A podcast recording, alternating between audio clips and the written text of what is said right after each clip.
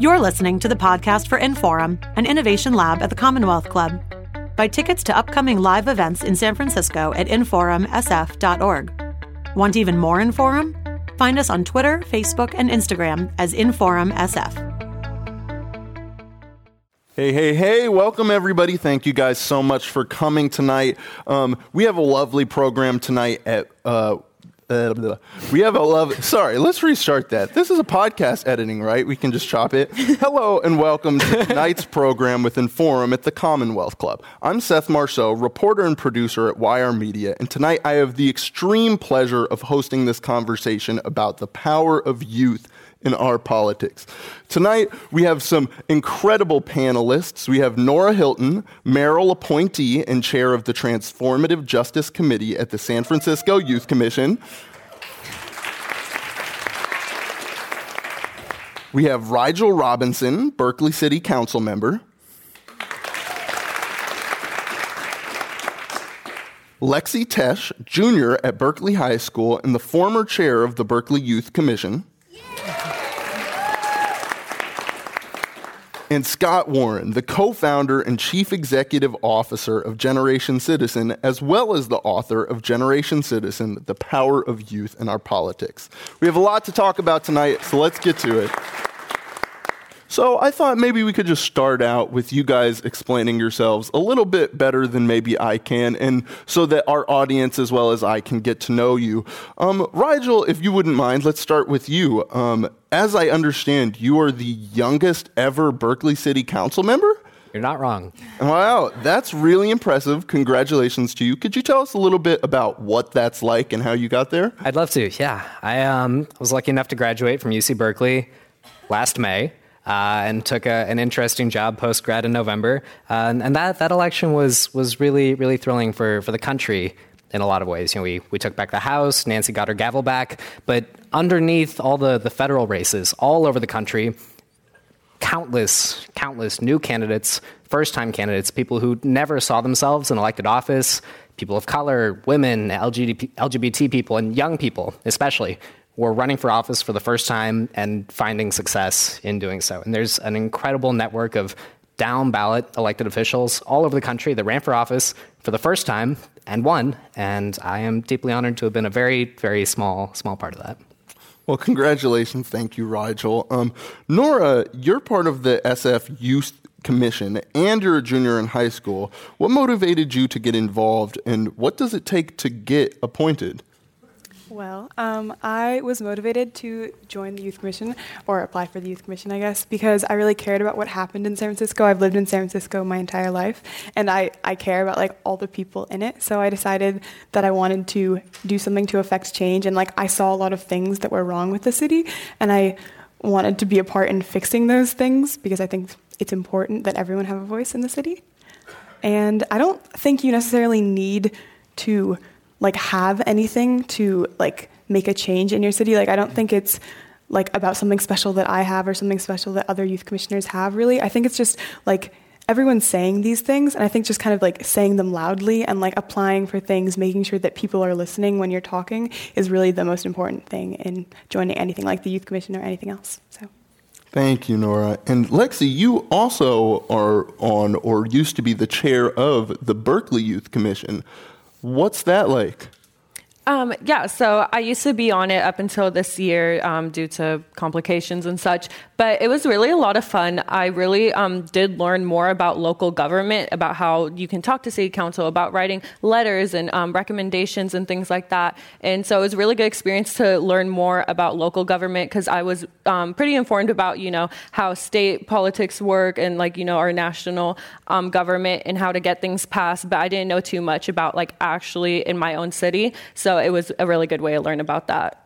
And on top of not only being a high school student and a leader in your community, you're also a Generation Citizen alum. And could you tell us a little bit about how you got into the program and what it offered you, what access it offered you? Yeah. So um, in eighth grade, Generation Citizen came to my class for a semester.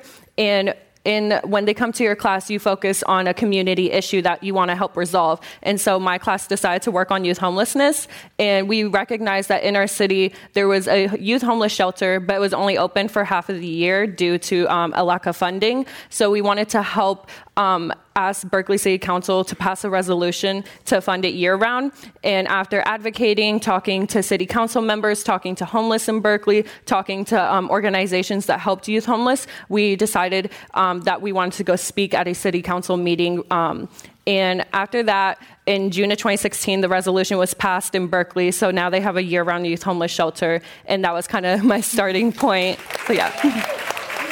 Congratulations. That's such really important, incredible work you're doing. And Scott, you, I mean, obviously, Lexi told us a little bit about Generation Citizen, but being one of the minds behind the organization itself, could you tell us a little bit about just how you started this monumental movement?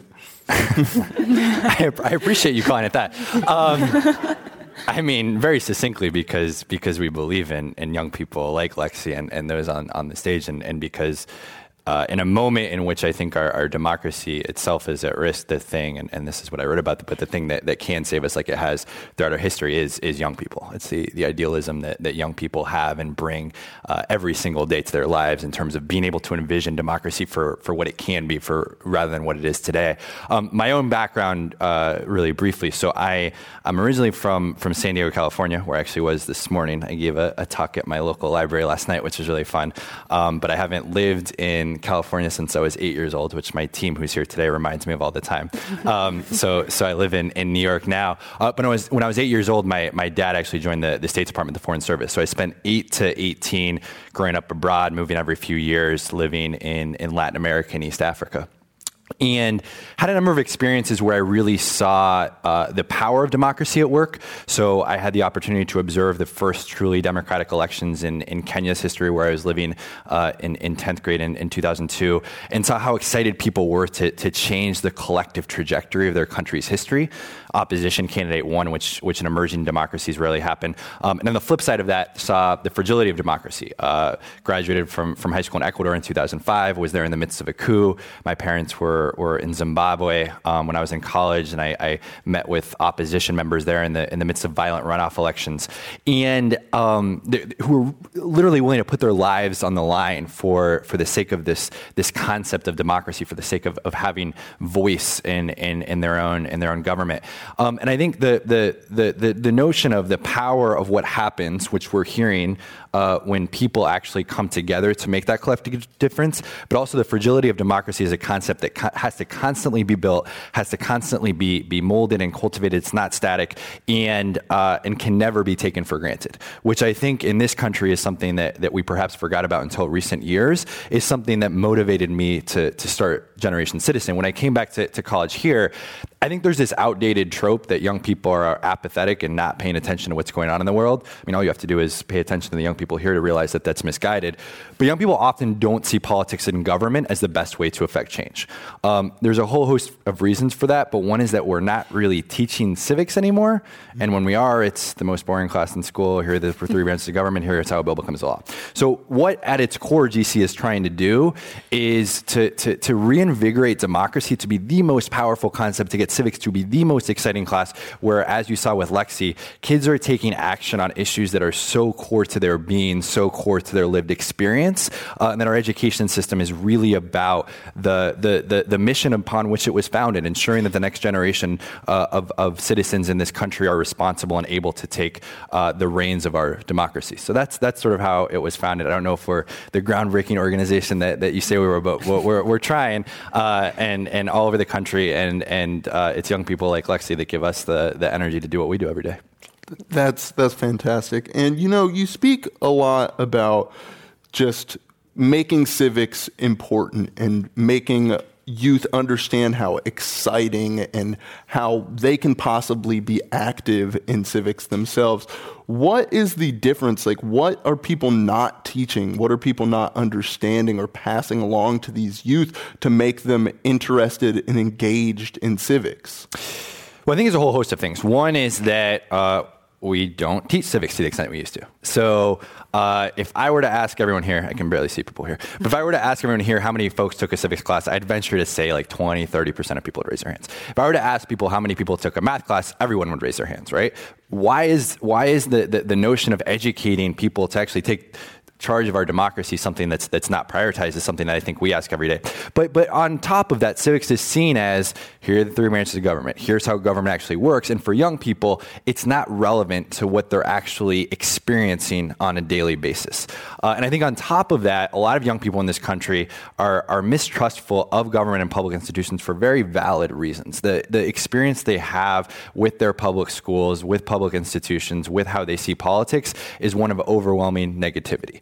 Um, so I think what we're trying to do is to ensure in, in our classes, young people take action on very local issues they care about. So, so Lexi, class focused on homelessness in, in the Bay Area, as one can imagine. Folks are, are, are focused on issues like homelessness, uh, on gentrification, on housing, so issues that are very relevant to their lives. And then they learn about politics through actually taking action on issues they care about. Uh, and the other thing that's, that's really important is that they're focused on local politics, on the local level. Um, we're all so obsessed with what's happening at the federal level. Who's tweeted what, what's going going on. If we actually want to make a difference in our communities, figuring out how to take action on the local level, like Lexi did through actually focusing on this on on, on her Berkeley City Council to get funding for a youth homeless shelter, that's how we're actually going to make change. And so, focusing on how young people can take action and how they can focus on the local and how democracy is actually relevant to their own lives is how we're trying to make civics come alive. Mm. And Lexi, you being an alum of Generation Citizen, um, when did you kind of realize that you had this power and this ability to change things in your community? Did you have any kind of civic responsibilities or civic activeness before Generation Citizen? Yeah, so before Generation Citizen, I was just in the leadership elective at my school, which we would help, you know, host events and make posters and things like that, read the morning announcements. So it wasn't too much of actually um, learning about politics and being civically engaged. It was more just our school community. But then I would say like my changing point would definitely be speaking at the city council because that in that moment I realized that those adults were listening to us and, you know, cared about what we had to say. And so with that and then seeing the resolution actually get passed that was kind of like my moment like oh wow like i am a youth but i do have something to say and people will listen if i'm loud enough and persistent and things like that. So i would definitely say that's my turning point. And since then i've been really involved with working on youth homelessness in berkeley and at my school. So yeah. That's that, that's really important what you say just about as a youth having people, just having the adults around you feel, have feeling in yourself that the adults around you are willing to listen to you and that your voice is important and that people are listening to you and you're being heard. Nora, when you were just starting to become part of this mayoral office and becoming an appointee, what gave you the kind of opportunity personally to feel like you were being heard or to feel like this was an important thing you must take on? Um, I think really, well, I think people who did a great job of making sure I felt like I was being heard were the staff that work with the Youth Commission because they always, it's not like it's completely youth led, like it's what things are important to us and how we can get those things to like become important to the Board of Supervisors. And I think the moment, kind of like similar to Lexi, I think like the moment that I really felt like I was kind of being heard is when I presented at the police commission for the city of San Francisco because that was like that was terrifying for me. I was so scared to do that, and um, I gave like a 15 minute presentation and I practiced with the staff, and I like afterwards people asked me questions about things that I knew, and I felt like wow, these people actually like are listening to the things I'm saying about how the city can become better and they like they care about that and it's not just like oh, like great, like good for you or whatever. It's like they care about the things I'm saying because the things I'm saying are important. And they're the same things that adults are saying also, just with a youth perspective. So I think that was kind of like, it's really like, I don't know, motivational, I guess, or like important to have adults listen to things that youth say when they're saying it in really professional settings and not like coddling them at all or like anything like that. So. Mm, and you say that you have a lot of the same perspective as, as adults and a lot of the same mm-hmm. goals as adults, but also do you feel that you and your fellow youth commission bring a specific different perspective? What do you bring to the table as a youth that older people may overlook or mm-hmm. don't bring to the table? Yeah, I think like the youth perspective on like all issues is really important because like youth are part of the community and like youth make up a huge percent of San Francisco or any other city or town, and it's kind of ridiculous to see that like the youth don't really have a voice in city government as they make up such a huge percent of the population. And I think that like the youth lens and like how because like when when things happen to me and my friends like maybe i focus on um, working to find in well like working with organizations to find alternatives to incarceration so especially for like juvenile incarceration. So like while adults might be able to say like oh yeah we should like find alternatives for, to juvenile incarceration you can speaking to like young people who have been incarcerated that's a completely different perspective than just saying oh yeah we should do this. Speaking and like talking to people who ha- have experienced problems with the issues we're talking about firsthand especially when they're young people and they don't it's not like not young people don't have any other like ulterior motives or anything like that there's no like i don't have a goal by being on the youth commission i don't want to be a politician but like i think i think that like just speaking to people that it's like these things matter to us not because like I have an end goal, but because these things are affecting people's lives, and especially even people who these issues affect their lives even more personally than it does mine. That's what like is really special about the youth perspective because you're able to like get like a first hand, like a first person source um, for all of your issues. So. That's hilarious what you say about, you know, you you don't want to be a politician and you don't have like this crazy agenda, but I mean, Rigel, you being a, a, very young politician yourself, I mean, it's good moderating. when you were Nora's age, did you think you were going to be a politician? Like, was your goal, like 16 year old self said, I am going to be, my agenda is I'm going to be the youngest, you know, council member. Like, at what point did you kind of realize or decide you wanted to even get into politics? That was a very smooth transition. Yeah. um, you know, I, around then, 16, 17, I, you know, I, I my parents were thrilled at the time. You know, I was thinking about going into medicine. I, you know, I spent a summer um, doing some some gastric cancer research work, putting clear liquids into other clear liquids, and then waiting and watching nothing happen. And it just it just wasn't for me. But uh, it sounds exciting. you know, I, I, didn't I didn't come to, to Berkeley with with any of that in mind. Um, you know, a lot of my, my extended family's in, in California. I have an aunt that lives about a, a, mile north from campus. I like to say that the Koreans are all in SoCal and the white people are all in NorCal as far as my extended family goes. Um, but, you know, that, that was never really, really what I had in mind. Um, to answer the question, you know, I, when I decided to run for city council, I, I, decided to run for city council so that my friends would stop telling me to. Um, I'm mostly kidding. Uh, but there's, there's a context and a backstory there that goes back decades. Um, Berkeley's a, a, really incredible city and also a city that at its foundation was fundamentally built around the campus. And today, it's a city where a third of the population of the city at any given time is students at UC Berkeley. But despite that, that significant portion of the population has often gone entirely un- unrepresented in City Hall, where so many decisions are made that affect them in their everyday lives, especially as the campus continues to increase its enrollment, but the campus's housing development can't keep pace with that.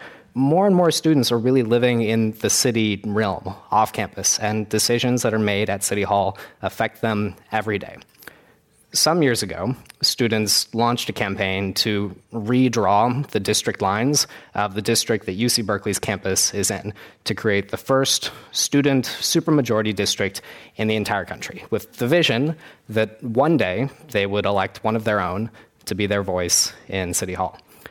And during my four years at UC Berkeley, I was involved in uh, a lot of housing advocacy, the tuition protests that would pop up every single year, this, that, the other thing.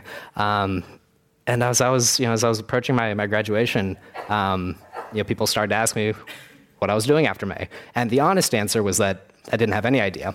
Um, but as more people started to ask me and brought up this, this seat um, with a council member who I had worked with very closely, but who also was a 22 year incumbent, who some people thought had maybe you know, served to the extent that uh, you know that he could really give back to a district that was rapidly rapidly changing, a district that maybe would benefit from a new perspective. Um, and it took a few months, but eventually we decided that maybe they might be right, and we went for it. and it worked out okay. um, it's actually a Tuesday night. Um, we got some exciting news out of uh, in Madison, Wisconsin, um, the district where the University of Wisconsin Madison is, they just elected to the district where that campus is a, um, a freshman on their campus to represent them in City Hall in wow. Madison, which is a huge deal. But all over the country, there, there are districts that look just like this one, where there are countless students who, while they may only live in that city temporarily, the student population is a permanent and often growing entity that has distinct needs and needs that need to be met and responded to. Mm, that's that's really powerful, and especially just the power of the student vote and the student body as you have this one particular area where you have all these youth who are collectively studying and trying to better themselves, who are just honestly, you would think kind of the role, the ideal citizen, someone who's just trying to learn, who's young, who's pushing forward, looking at the future. And recently, actually, YR Media did a story on a campus that had been gerrymandered and cut straight down the middle to diminish the youth vote and like take some of that power away. And I'm curious, just for you being a student, I mean, just being a college student alone is enough on your mind, enough pressure. I mean, Lord knows I barely have time to get to work every day.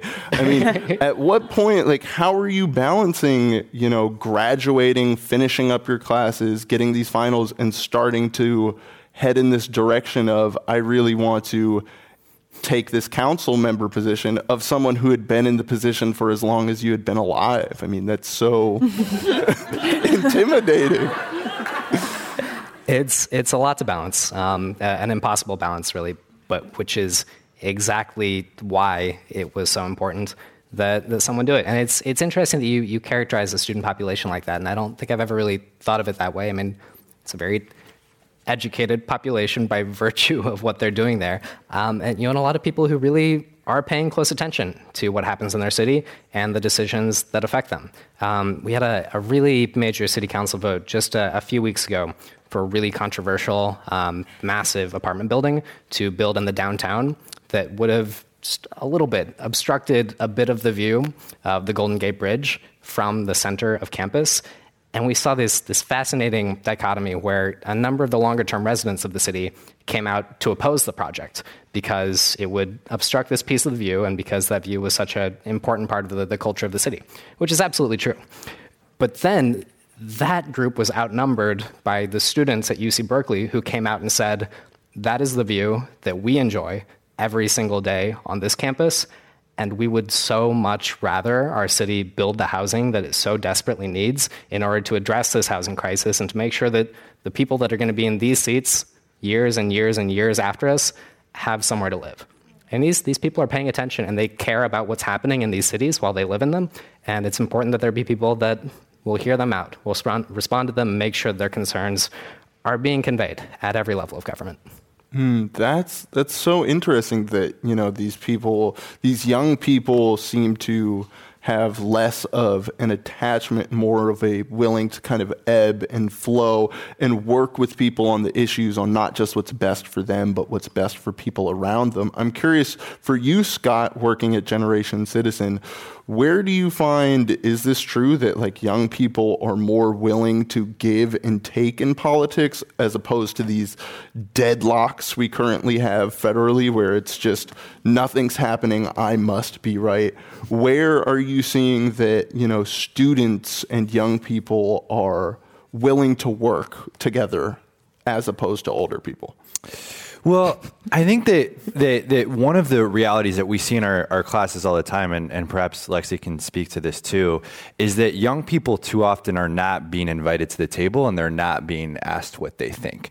Um, and so you all have talked about the issues that you care about. You all have talked about uh, the issues that, that, that you're passionate about. But too often there's this, this uh, I think, uh, adults tend to tokenize the voices of young people. And so we often say, oh, young people are the future without actually listening to what they actually think. Mm. Um, and, and what we do at Generation Citizen is literally when we go into the classrooms ask, you know, what would you change if you're in charge of your school, your city, your state? And for a lot of young people, the first thing that we do that, that happens often when we go into the classroom is they're just very skeptical uh, that we'll actually be able to do anything, right? And it makes sense. The skepticism makes sense because of what you said, uh, because of what happens on the national landscape, because the story that we often tell of politics in our newspapers, in our conversations, is one of complete inaction and dysfunction. That's the story we like to tell ourselves, uh, and that's the story that, that, that often makes its way through. Um, but I do think that, that the story that you told is so powerful because those are the stories that often happen in communities, and those are the stories that young people care more about. They do care more about taking action when they're actually invited to the table. Um, and I don't think they're as interested in the in the drama that, that we often follow on an everyday basis. They're interested in getting stuff done, um, and they're interested in getting stuff done in, in, in their communities. Uh, but but I will say too, I actually don't think that this is just about this generation of young people. I mean, what I what I write about, what I found is that all throughout history, uh, young people are always at the, the forefront of change um, because I, I, think young people have this ability to break down barriers, to cut through the BS, uh, and to say this is actually what we want to get done. Um, and I think when we get older, and, and, on this stage, I feel much older than what I usually do. um, but but um, and and I feel less idealistic than than I used to. I, I used to be uh, a young activist, and, and, now I spend a lot of my days uh, raising dollars, um, which can make you a little bit more uh, more skeptical and, and, and cynical about things. Um, just being honest with everybody tonight. but but but but what does give me energy is engaging with young people. What does give me energy is when young people are on on on you know are surround and, and say this is what we want to change we don't care what people are saying. We don't care what the cynics say, um, but we're actually gonna gonna make things happen. And so um, I think yes to your question, um, young people do care less about. Uh, the, the, the, the, this sort of proverbial dysfunction of politics. And if we actually want to move forward in our democracy, uh, it's not, I mean, I consider myself, I'm a millennial, so I don't know if that's young anymore. Um, but, but it is, it is, you know, the four of you that are going to push things forward rather than generations uh, uh, to, that, that, that, that, have preceded you. Mm. And you talk about kind of, I mean, just being being cynical and not really expecting real change. Like, this is this kind of crazy ideal. You're lying to me. Like, how am I, just a young person, actually supposed to change anything?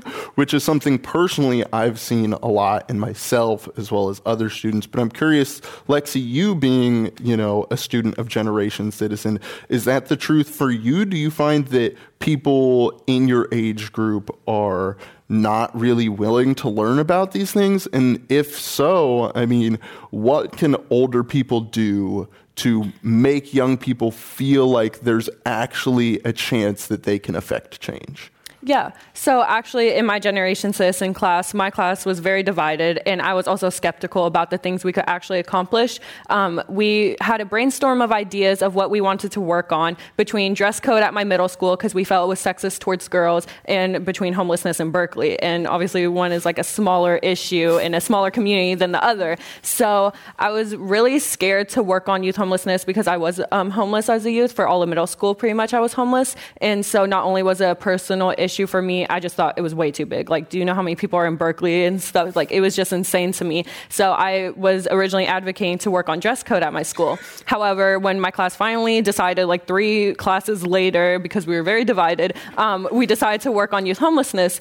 Um, and that didn't stop me to work as hard as I could on this project because I really wanted to learn more about it. And I think a lot of my classmates were really involved because we were actually doing things. It wasn't just textbook, oh, okay, this is how you get something passed. Like we were actually going and speaking to homeless people in Berkeley and hearing people's experiences and talking to city council, which I would never imagine myself like a 13 year old girl doing. So it was a really big experience. And also in terms of how adults respond to youth in politics, um, I think they need to realize, like Scott was saying, we are the movement. Every generation, they have youth at the front line of the movement. And also, I think the youth perspective that we bring is we're not worried about money. We're worried about actually making change. We know the government can keep on printing money as much as they want, and we actually just want to make the change, and we want to come up with plans. Like, we don't think about a dime, a penny, a nickel, anything. We just want to make this change and come up with a plan to help resolve issues like youth homelessness. We want to help make, you know, the community better. So, yeah. Ooh, preach, girl. I'm going to give a hand for that. Just I'm I'm inspired by your passion and just the uh, you know, pardon my French, but no BS that you're willing to take in the approach, you know, and man, wow, that that was powerful. Um, I'm curious, just maybe a question to all of you, and if any of you feel like you want to hop in on this one. I mean, you've just been talking about how you know youth have this kind of passion that is different from adults and maybe a different level of cynicism. Maybe they're not jaded. They haven't seen years of elections go by that they didn't get what they want. I mean, maybe it's that, but is there something you feel that as youth makes you more powerful or more willing to go about and take this. I mean, it's scary to make change, and it's scary to say, I'm going to be a person who has effect on this system that's been around for generations and generations. Do you feel that there's anything about you or your people, other fellow youth, that makes you more capable or more willing to go about and enact this change? If any of you'd like to start, jump in. If not, I'll point to. Um, I'll start. I would say something that makes me um, very passionate about it is I'm very stubborn. I want to get what I want. And so if I want something changed, I'll work really hard on it because I'm very determined. And I feel like a lot of my peers, especially at Berkeley High School, are also like that. You know, we have mass walkouts all the time, but it's, um, yeah, we're known for that. Um, but, you know, it's because we want to show adults where we stand, even though we can't vote yet. Um, next year, though, happy vote in 2020. Mm-hmm. Um, we can, you know, show where we stand and I definitely think that we just see the mistakes that the adults make and they don't really want to recognize that themselves because they don't want to seem wrong. You know, it's like, you know, you don't question your mother when she tells you to do something. so you don't question the adults when they're like, oh, okay, we have this handled. But like I said before, I think we really don't wrap our minds around the money of it all or like, you know, really worry about stuff that just doesn't matter. At the end of the day you know we want to make sure people have homes. People aren't being torn away from their families at the border. Climate change is being combated and things like that. So yeah. You're listening to a podcast of inforum an innovation lab at the commonwealth club. Support our podcast and find out about upcoming live events in san francisco at inforumsf.org wow. Um, you talk about uh, you talk about like you're just getting to the age now where you're finally able to vote. 2020 is going to be your first election. Um, I was curious, maybe Rigel, you would have something to say on this about what can we expect? Like, what's going to change in the 2020 vote? Are we going to see more youth? How do we change? the change the perspective, get rid of this cynicism, and make people understand that their vote is valuable. We will. we will. We absolutely will, and it's going to be really exciting. I think you know 2018 showed us a, a, little taste of that, but you know as more and more young people gain their vote, um, turn 18. Uh, you know, this is an entire generation that has stepped into a world where they can see tangibly how public policy has broken America. Um, they're walking into a, a messed up economy, uh, a climate change situation that was entirely preventable. And every piece of that at every level, from local governments to the federal government, they can pin that to decisions that people older than them have made for the last several decades. And that is going to clap right back, and they're going to turn out to the polls, and it's going to be really incredible.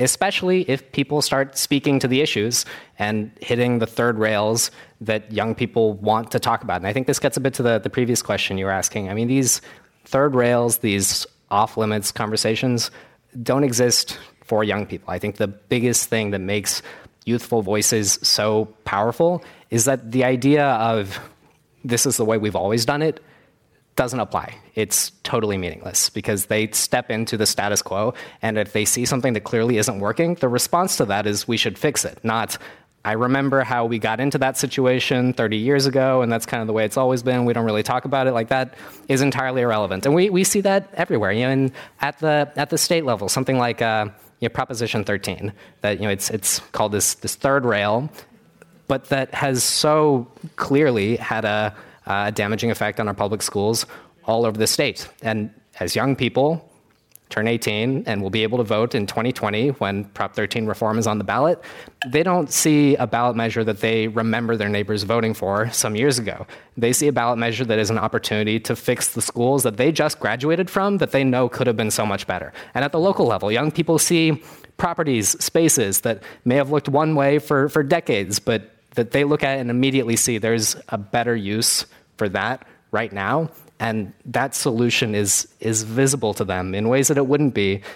Almost it's almost as if having too much context can hold you back from thinking creatively. And mm. young people are the, the way around that. Just to just to piggyback on that for a second and i think interestingly in talking about the youth vote to post to, to, to pour a dosage of reality and then to try to get inspirational. So in the in the in the 2018 elections we often hear about the surge of youth vote um, so 31% of 18 to 30 year olds voted in 2018, which is much higher than it was in 2014 in the last midterms where it was about 18%. But that still means that, that almost 70% of 18 to 30 year olds didn't vote in the midterms. And I think that's just important to say from the aspect of um, that's that's not, and, and, we still had the majority of Americans that didn't vote in the 2018 midterms too, and even in the 2016 presidential election, you had about 65 million people vote for for for Clinton, about 63 million vote for Trump, and about 90 million eligible Americans that didn't vote. So do not vote won by a lot, and and I think that's just something that we have to come back to because I think often in these settings, um, it can be a, a little easier to to I mean we all care. I mean, I assume you're here. Care about politics. You're amongst young people that are that are really active, which is great. But there's still so much work we have to do. And I'd say just just two things. One, I mean, a, a plug for GC and civics. I think there's there's still too much of. Uh, I mean, politicians uh, catering to young people just when elections come up, rather than thinking about how do we transform the fundamentals and foundations of democracy starting from the beginning. Our the, the problems with our democracy will not be solved in an election or two elections or three elections. Um, they're much deeper than that, and so I think that that's something that we just have to, to recognize now in the sense of, I mean, it, it's it's everything from civics education. I mean, it's you know, you don't wake up at 16 and have your driver's license, right? You have to actually get your permit, you have to practice, you have to take a test, but we treat young people in this country like they're 18 and all of a sudden they know how to participate. So that's why someone like Lexi's going to vote, period, like full stop, right? Because she's been engaged in this work so long. So we, we you know, we have to, to, to think about like that. The, the other thing I would say, just, just being here, I don't live in the Bay Area, that I think is really important is just to recognize the extent to which politics and government matters regardless. I think there's a tendency, especially in the Bay Area, for people to get so frustrated with politics and government that they try to circumvent the system. Um, and so you see, you know, you see it with uh, some of. And I'm not trying to, to hate on them, but some of the tech companies, like you know, an Uber, or Lyft, or, or some of the other companies out here, which are so frustrated with the public system that they're like, screw it, we're going to try other means. But the reality is, is that all the issues that we're talking about here, whether it's housing, whether it's homelessness, whether it's immigration, the only way that those issues get solved is government and politics. And so I think that's something that young people realize, but we need to ensure that they realize that from from from the onset, uh, and and and and recognizing that the only way to solve the most intractable issues, as frustrating as politics is, as depressing as it is, the the, the more broken our politics get, the more important it is to get political, um, and the more that young people realize that, the more that we can actually propel our democracy forward. Mm, that that's really really interesting, and you know you speak on just how young people, like you say, you need to learn to drive a car before we're going to let you on the road, right? Because it's scary to let someone who has no idea what they're doing operate a moving death vehicle, right? So I mean, similarly with with our democracy, I mean, you would think that we'd be afraid of letting these young people vote. And for me personally, my first election was 2016. Um, I had just turned 18, and I was totally terrified to vote. I mean, I had no idea what I was doing. I was like, what if I click the wrong, if I check the wrong thing, and what if I accidentally ruin the world with my vote? And I spent so much time investigating and checking this stuff out because even though I can't say I'm as awesome as Lexi or Nora and have just been civically active since I was like 16. I had been lucky enough to have people instill in me the importance of my vote and why it mattered. And you say, like you said, even though we were up around 10% from 2014 with the midterms this year, that's still 70% of young people did not vote. And I mean, you growing up abroad, being, seeing all these other areas, do you feel that in America there's like a taking democracy for granted, not appreciating the fact that people can change these things? Were in other countries with democracies, did you see that people were really understanding the gift they had been given or the power that they have? Yeah, I mean, I think, and I think one thing, and, and I read about this as well, is there's a tendency for our American democracy to be seen as exceptional, and I really don't think it is. Um, just in the sense, I mean, if you look at the the 25 OECD countries, so the most developed countries, we're, we rank 23 of 25 in terms of voter participation.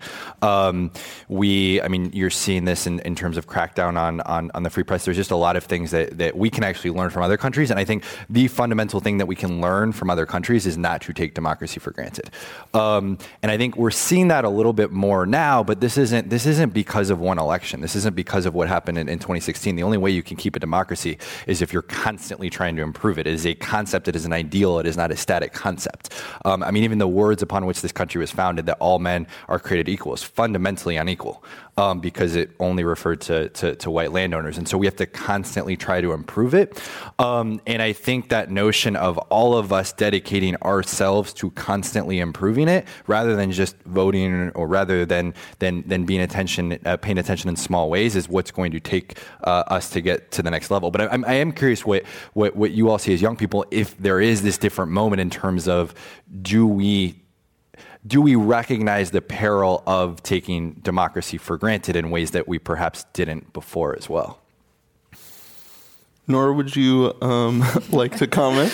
um, yeah, I mean, I think yeah, that's a giant question, but I think that um, I think that I don't know. I think there is some of that like taking democracy for granted, as you're saying. Like it, the right to vote obviously hasn't been a part of what America was for a lot of people. Like I wouldn't have been able to vote to like I don't even know when. I it's relatively recent that people like me have been able to vote.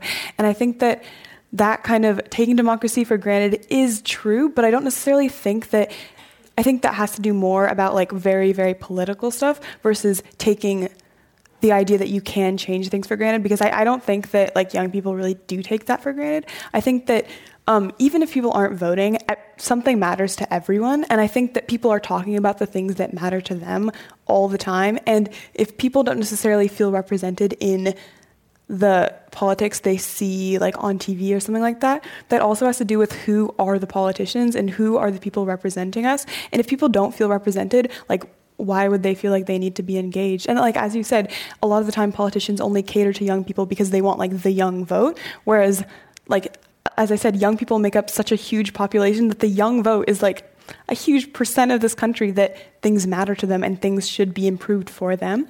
And so I think that, um, I don't know, that's kind of a ramble, but I think that it's really important to like see that like even beyond politics when th- things matter to people they'll talk about them. And even if they're not showing that through their voting they are showing that through the things they say and the things they fight for Mm-hmm. And you talk about just, you know, people caring about things but not necessarily feeling that they can move forward. I mean, do any of you feel that or have you had conversations with people your age where they just haven't been interested? I mean, obviously, not everyone who's a college student or a high school student is out here changing the world. How do you talk to your peers? How do you convince your peers that they have this power and that they could be like you, changing things step by step, even if it's not going to be tomorrow? Rigel, would you like to uh, hey, chime in? Yeah, I think one of the, the biggest issues here is you know people don't think of the things that matter to them in the context of what government has to do with them. But if you if you break government and decisions that are made in government down to sort of subject areas, everyone is affected by by every little piece of it, whether it's wages, whether it's it's housing development. And, you know, in, in Berkeley especially, you know, I'd be talking to to young people, uh, trying to encourage them to to cast their first ballots, and you know, countless times someone would tell me that you know they weren't interested and that they didn't plan on casting a ballot this election. And you know, sometimes if they didn't walk away too quickly, we could kind of get into it a little bit. And you know, a lot of people don't realize that decisions like whether or not uh, a new you know, housing complex that could house students is going to happen a few blocks away from them, or what the minimum wage in the city is going to be, has to do with a body that they can actually help choose who's on it. And you know, we need to, to speak in those terms to talk about the issues and help make government entities you know, accessible to people. And it's, it's interesting. On the, kind of the, the international note, we were just talking about the, the context of democracy in other countries. I, um, I, I spent a couple weeks in, in South Korea last year um, for the first time in like a decade and a half, uh, seeing extended family, which was lovely, but it was also entirely coincidental that I was there during the middle of one of their municipal elections. And it was absolutely nuts. And I, I don't know if it's just that you know, democracy is a slightly more recent construct there, but you know, in the United States, uh, you know, that first Tuesday after the first Monday of November can come and go, and unless your door was knocked and unless you're watching TV, you may literally have no idea that an election happened. That was not true in Jeonju in South Korea, where all these people running for city council were present in the streets constantly, and you would see teams of people all wearing the same color coordinated t shirts, canvassing nonstop. The city was covered in banners, and every single candidate had a theme song. And I don't, I don't mean in like a like I associate fight song with Hillary Clinton kind of way. I mean like a really bad, tacky theme song with their name woven into it that was like maybe 20 seconds long and just on repeat. That these vans that moved around would play uh, just on repeat all day long. It was terrible, really. um, but this is just, I mean, there was just a totally different culture around the fact that there was an election coming up. It was omnipresent, it was everywhere. And on elections day, they did this ridiculous thing where all you would see on TV was these kind of moving animations of the different candidates with different themes every hour. There was like a Harry Potter bit where every one of the different candidates was dressed up as one of the Hogwarts houses, and then you would see the numbers next to them as the votes came in. And it was ridiculous, but it was it was almost gamified. And uh, the result of that is that everyone was paying attention to the election. And in almost every single election in South Korea, they see turnout of 80, 85 percent. Wow. The ridiculousness is the cost of that, maybe, but turnout accomplishes results, and we just do not see that happen here. Well, one thing I think to to sort of build on that a little bit. So I've I've spent uh, and write about this, but a good amount of time in Zimbabwe, and have a, a, a really good friend who's who's from there as well, and it's it's a little bit not necessarily to the point of, of, of ridiculousness, but but for folks in Zimbabwe, politics and democracy literally becomes a matter of life and death. Um, and so they've had you know, they, they had a dictatorship there and, and, one of the worst despots in the, in the world in Robert Mugabe for 30 plus years. Um, he was overtaken through coup and they had a recent election. And I've been there during elections and people, I mean, people are in the streets, everybody participates, but it is this notion of if we're able to change the country, then our lives will be better. Um, and, and I think sometimes it is this notion of, and, and there's a cultural ideal of political participation that I've seen in a lot of different countries. I think what's happening, and this this this gets to your point too, Nora. I think, but but in in this country right now, I think especially right now, you are seeing a lot of populations that feel like their very existence is at risk, that their ability to be seen as Americans is at risk, um, and that's when I think democracy and politics becomes. Uh, not even more powerful, but more necessary, mm-hmm. right? And I think I, I, saw that so much in Zimbabwe, where it was like, this isn't about whether you know we vote or not, or whether it turn out or not. It's about our ability to actually exist in this country as citizens and whether our voices matter.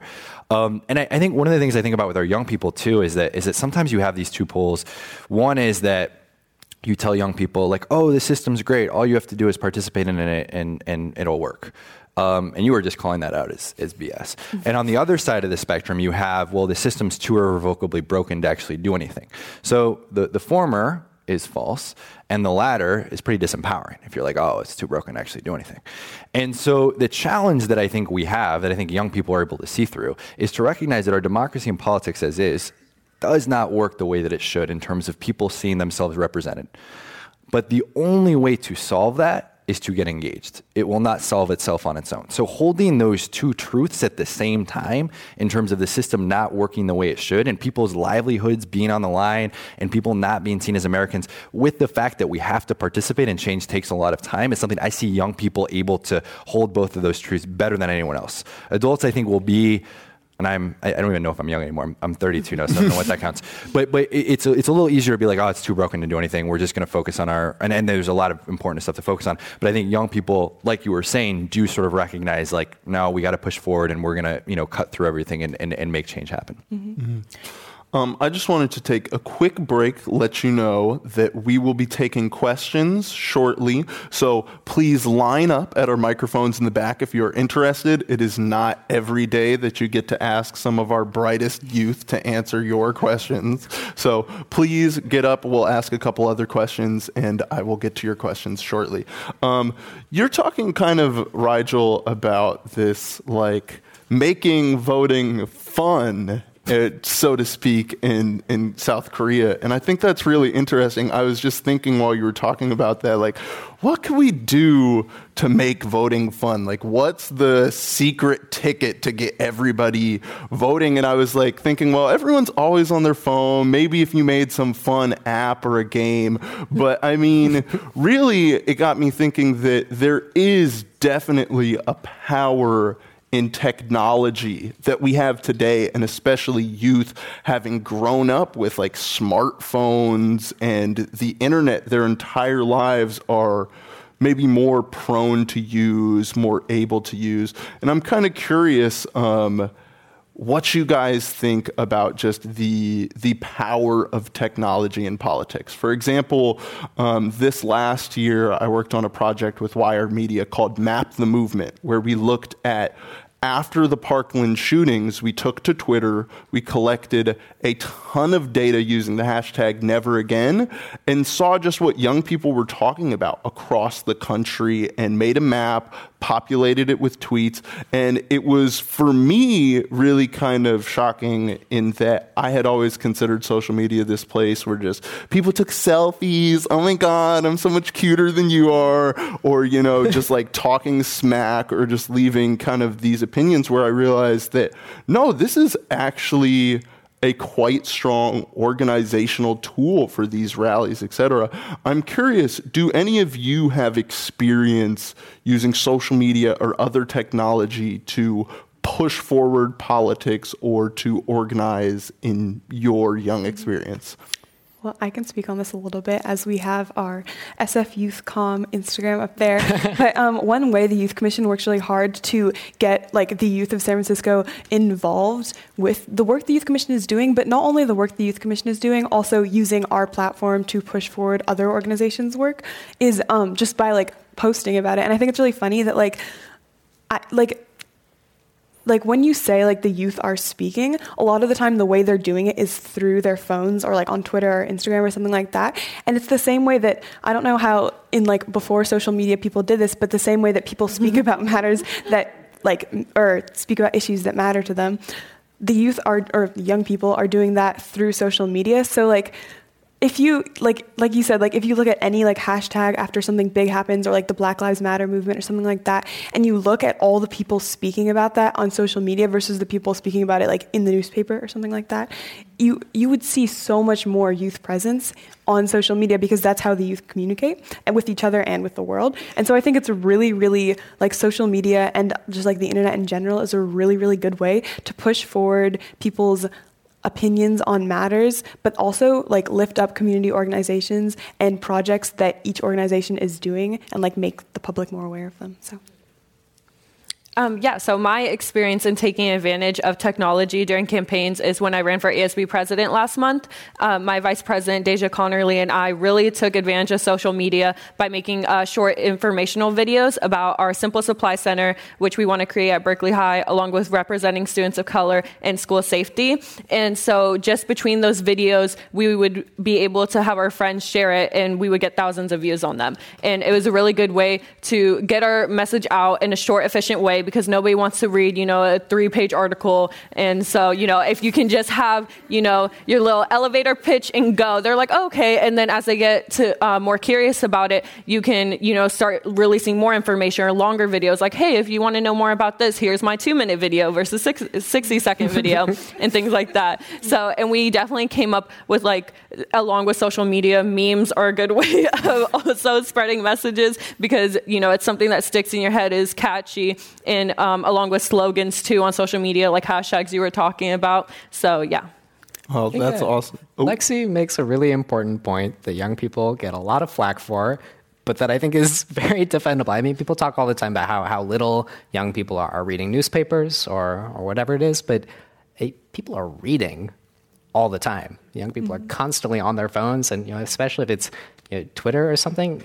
In a lot of ways, that's that's where the news is out now, and also makes that news accessible in so many different ways. I mean, like you were you were bringing up the the aftermath of Parkland. I mean, so much of that conversation developed nationally because of social media and people who were having one reaction on one side of the country could talk to people having a reaction on the other side of the country. You know, our our mayor in Berkeley uh, will respond to people asking very specific questions to him on Twitter because that that platform is available. It's people are, are reading and, and digesting information in a, a different way, but it's it's almost made the entire country smaller and created really interesting room for hey, for for in, information to to spread differently, but also I mean it's it's changed how people organize altogether. Have you ever heard of the app uh, Yik Yak? yeah. it existed for like two minutes and then it died. But I, I remember one of the um, protests I helped organize my, my freshman year around um, uh, tuition hikes that were being proposed. We, we turned out about you know a thousand people onto the main kind of plaza at the center of campus, and we, we did the old school tactics. You know, we we chalked everywhere, we did class raps, etc. But you know, we we knew when we were there, the vast majority of people that showed up showed up because they'd heard about it online from strangers on the internet, mostly from Yik Yak, which I think would go bankrupt like a week later or something like that.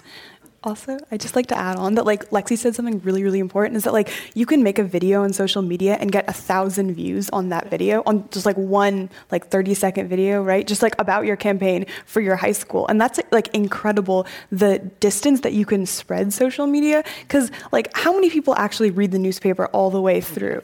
Like all the way through every single word of every single article? Probably very few. Mm-hmm. But if you have each article summed up into one tweet, and you had a tweet for each article, you could read that in like 10 minutes probably. And that's what like is so important about social media is how easily you're able to spread information and the effectiveness of which you're able to spread information is just incredible and it makes it so much more efficient to spread ideas like on any kind of platform. So.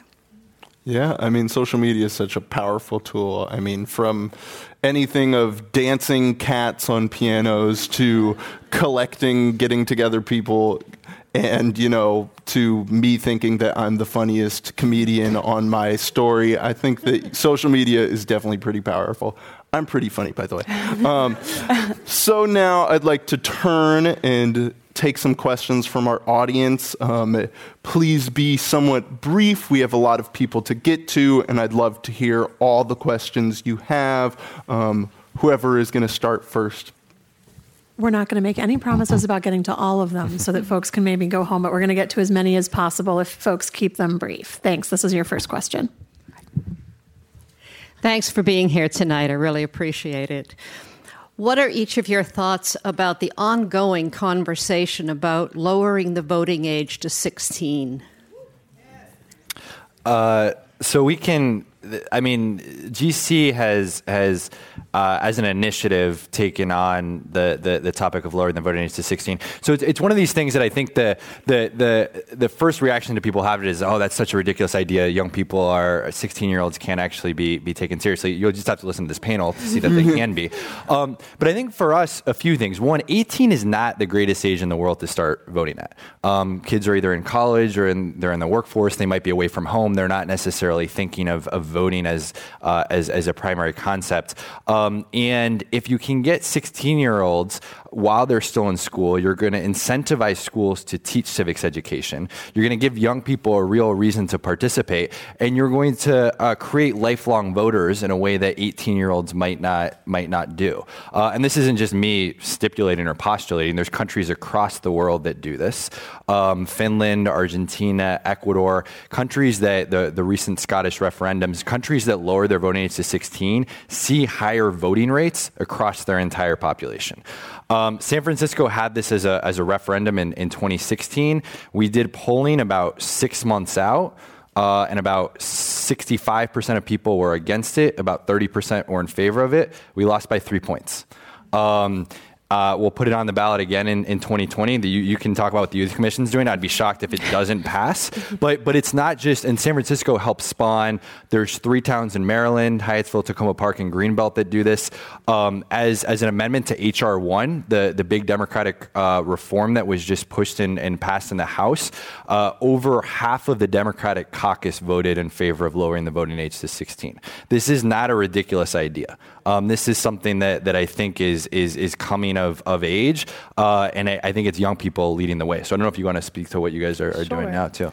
Well, uh, yeah, I think Vote 16 is something that the Youth Commission is working like really hard to get on the 2020 ballot and pass, hopefully. Um, but I don't know. I think the most important thing about voting to me is just that voting is not that hard and there's no reason that 16 year olds shouldn't be able to vote and like like i would like to think that i'm like a very special 16 year old engaged in politics but like this is not like a rarity. A lot of my friends and like a lot of people in my school are just care about things that happen in the world around them. And it, it's kind of ridiculous to me that like I can be on an appointed body by the mayor before I can vote. That's just ridiculous. Like I'm already having an effect. Young people are already having an effect. So why shouldn't they be able, able to have like an official effect with voting? I think that's just kind of ridiculous. So. Mm. Thank you, Nora. Um, if we could get the next question, please. All right. So a common theme was um, political activity at the local level. What is your advice to young leaders or in the community or whether on your campus, like Rigel apparently was? Um, what is your advice for potential leaders, future young leaders? Just start showing up. Just start showing up. Anyone can attend a public meeting of any publicly elected body, um, and it's it's funny how often we we start noticing that the people who show up regularly when you're sitting in that chair for six hours every Tuesday night. Um, and you, know, you can make a name for yourself and become a, you know, a, a go-to person on whatever your issue is just by virtue of reaching out. Um, and it's, you know, it's incredible how many people, you know, I, I know the names of and, you know, would look to for guidance on one issue or another who, yeah, it's, they're not there because of one organization they're with. They're not there because of a, a title they have. They're just there because they care. Um, and you know, in local government, especially, you know, it is very true that you know the squeaky wheel gets the grease, and sometimes that's a bad thing. But if you're a young person trying to get involved in local politics, be the squeakiest wheel you can be. that may be the strangest, most inspiring quote I've heard in quite some time. I will aspire to be the squeakiest wheel I can be. Do it. Um, can we have the next question? Um, so uh, do you think that making a difference in the community will um, uh, help like the young people to vote? Is it is it possible? Um, Lexi, maybe if you could speak on this. Yeah, so I definitely think that you know my spark was working or um, working on homelessness and speaking at the city council meeting. And I feel like once you start doing more community service and start getting educated about their community and issues that, you know, they can speak on, like, you know, you can talk to your neighbors about these things if you have something to say. So I definitely think by starting at the local level is a very good way to build yourself up into, you know, voting and things like that, especially as a youth, because, you know, we can't vote until we're 18, but we can drive when we're 16, which is ridiculous. But, um, so so I think that starting at a local level to get familiar with the people you are around, like, you know, your neighbors, and, you know, if you go, yeah. So I just think that it's really important to start at a young age and just get involved um, in your own home community because you know that place best. There's no one else, you know, if you grew up in Berkeley, California, nobody in SoCal is going to know Berkeley as well as you do. And so by starting there, I think you have a lot of opinion. You obviously have experience living there and you see what affects the community. So starting change there is a really good way to start your political career in, um, in action civics. And we have time for just two more questions. I'm going to tell everybody else who is in line to stick around after, and you can keep asking the panelists if they don't have to go home yet. uh, impressive, in depth discussion. Thank you. Uh, I notice uh, that scientists and engineers are not really up to election, and mostly lawyers and social scientists. Do you see any changes might be happening that younger engineers, scientists can come on board, which may have a bit different voice than lawyer and social scientists? I mean, I think um, we was at an event at University of San Francisco the other day. There is this. Uh, I, I think partially because of the economy that we're in right now, there's been a push for ensuring that that young people have the skills to succeed in a 21st century rapidly transforming economy, which often has more more space for engineers than anything else, which is really important. But that means that skills in subjects like civics are traditionally pushed out of the curriculum. Um, so I would say, I mean, we need, I mean, as Nigel said, we need everybody to participate, and so that includes. I mean, we don't just want people in the in the humanities to participate.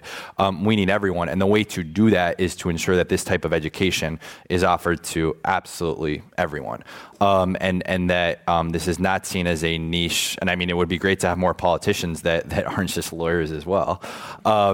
And and so I think I think that's something we can all agree on. And, but but I think that that starts with ensuring that K twelve and higher education uh, are ensuring that we're not just solely focused on this notion of a 21st century economy and not just solely focused on ensuring that, that people can can gain meaningful meaningful employment, which is so necessary, but all the skills that all of these young people have demonstrated today in terms of effective civic skills are totally transferable into the workforce too. Um, so I think the more that we recognize that, the more that we recognize educating for democracy and citizenship can transfer into the economy, uh, the more that we'll get folks from all different disciplines that actually participate. Here's the part where I give you the final hardball question and make you sweat bullets. It is an Inforum tradition to ask all of our speakers what is your 60 second idea to change the world? I know it's difficult. Um, maybe take a minute to think about it. And if any of you'd like to start, jump out. If you wouldn't, I will mercilessly pick on you. Three, two, one. All right, Rigel, you're giving me the eye. okay. Um, you didn't give me the secret signal, so I'm gonna pass that along to you. Yeah. Uh, all right. You know, I, when I when I think about a lot of you know, the the work I did today and, and, how I got here, and even how how lucky I was to to go to UC Berkeley at all, I, I think of the context that I grew up in. Um, as much as you know, most of my family's in California, I actually grew up out of state in St. Louis, Missouri, uh, in a very lovely neighborhood in one of the suburbs of St. Louis. St. Louis being one of the most segregated cities in the entire country by design. I went to incredible public schools, had fantastic teachers who were pretty, you know, relatively well paid, but just down Highway 40 from me, there were other school districts with nowhere near the resources uh, because of how our city is planned. Um, and even though, you know, residential segregation outright ended some time ago, you know, our cities more or less still look the way they did years ago. And in some cases are actually literally more segregated today than they were when residential segregation was legal. And a lot of that is because of how we zone our cities. So, I, just a, a few months ago, Minneapolis um, made history by being the first major US city to actually kind of tackle this issue head on, and they, they effectively abolished single family zoning in the city to allow more affordable and diverse types of housing to be built into all neighborhoods so that our wealthiest, richest, whitest enclaves could become affordable to all sorts of other people. Which is a project that me and some friends are working on at the uh, the council level in Berkeley right now with something we're calling the uh, the Missing Middle Initiative to try to diversify the types of housing that can be built in every single neighborhood in Berkeley. Because even even Berkeley, as progressive as it is, you know, it wasn't that long ago um, before the the street that cuts through the middle of town that we call today Martin Luther King Jr. Way was Grove Street, and that was at one time the red line that cut through the city, where if you weren't white, you could not live uphill of that line. And today we, we still see a lot of those racial lines, even if they're not explicit, implicit in the ways that our laws are built. And we're working to change that. And that will open doors over, over centuries for, for better schools, for all sorts of people, so that more young people can realize the gifts they have and, and make use of them the best that they can. That was a powerful answer, and you killed it. So no need to be so afraid now. Um, it looks like Scott, you were raising your hand to oh, I wasn't get in there. um, so, so I'll, I'll, I'll, try to I'll try to be be, be brief. I, I, so I often talk about lowering the the, the, the voting age go a step further, I think that uh, one of the biggest problems we have in this country is that the majority of people want reforms that government is not providing. Um, so if you think about gun control, if you think about some of these housing issues. Um, and so I would say that that actually having voting be mandatory um, would ensure that every person is actually represented. Um, you saw what just happened in, in, in, New Zealand, which does have mandatory voting, how quickly they acted. Um, Australia had the same thing when they when they you know when they want to institute gun control. If we had mandatory voting, so many of the reforms that we want to put into place would happen. Um, and so I think that that's something that we're often queasy about as Americans, but we don't have a democracy that represents the will of the people. Um, and I think that you just see in countries that do have that that that it, it does so better. So that's a little bolder than lowering the voting age to 16, but I actually think would would go a lot further in terms of getting a more equitable democracy. Mm, that's awesome. Um, do either of you want to hop in there? You look a little nervous. Maybe, okay, I'll give you a second. I'll throw in my two cents to give you guys another second to think. My little short, 60 second ish idea is nothing quite as maybe informed or awesomely political as these two gentlemen over here, but I mean, perhaps maybe it's just that we all need to start by listening to each other and having compassion for each other, not just listening so that we can get our own side of the table listened to or our own opinions, our own agenda, but also understanding that perhaps we want other people to live the best lives they can as well. And to just all treat each other nicely, or maybe follow the golden rule like we're older than fifth graders. With that being said, now I've given you a little 60 second stall, so I'm making eye contact with you, Nora. I'll do it. well, um, if I had 60 seconds to change the world or whatever, um, I would, I would end all juvenile halls because I think that that is just unfair treatment of children and should not be a thing. I think that I would give everyone access to a culturally aware and incredible education that would lead them to whatever path they want to pursue in life, especially music education. That's something that's really important to me. Um, I would, uh, I don't even have a timer, I'm so stressed out. Um, I would. I would reform the prison system to make sure that it was actually, as we named our committee, transformative justice and restorative justice, as opposed to punishment for um, crimes that often happen because of the situation that someone grows up in. Um, I would make healthcare accessible to all people because I think that healthcare is a right. I would make housing accessible to all people because I think housing is a right. I would, um, there's a lot I would change. Um, yeah, I don't know. I think that's pretty much, I hit all the big ones. Yeah. I timed it. It was right 59 seconds. So we'll let you slide. Um, so you two took two things I was going to say. so, um, but to bounce off of the housing, I would definitely want to make sure every single person has a house, has clean water and food, because it's unacceptable that we have over 4,000 homeless youth in Alameda County alone, and it's really just a basic human right that everyone's entitled to. There's no reason as to why someone deserves a giant mansion and as to why someone deserves to sleep in a tent by the freeway. It's absolutely unacceptable and it needs to change like now. And I think we really need to recognize that it's a big issue. I think people talk about it and you can say it, but what are you doing? I think that people really need to start um, well, stop complaining and start making change because, you know, it just takes one person, one voice, one action to really help combat issues. And, you know, when that happens, we can really start helping our world. So, yeah.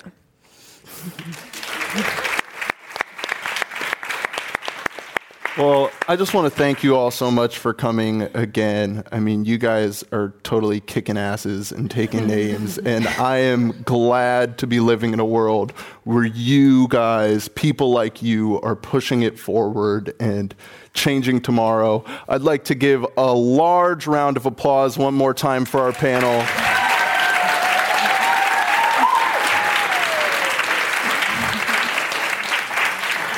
Thank you so much to Rigel Robinson, Nora Hilton, Scott Warren, and Lexi Tesh for coming. I'd also like to thank you, the audience, for coming, listening, and supporting these people and the work they do.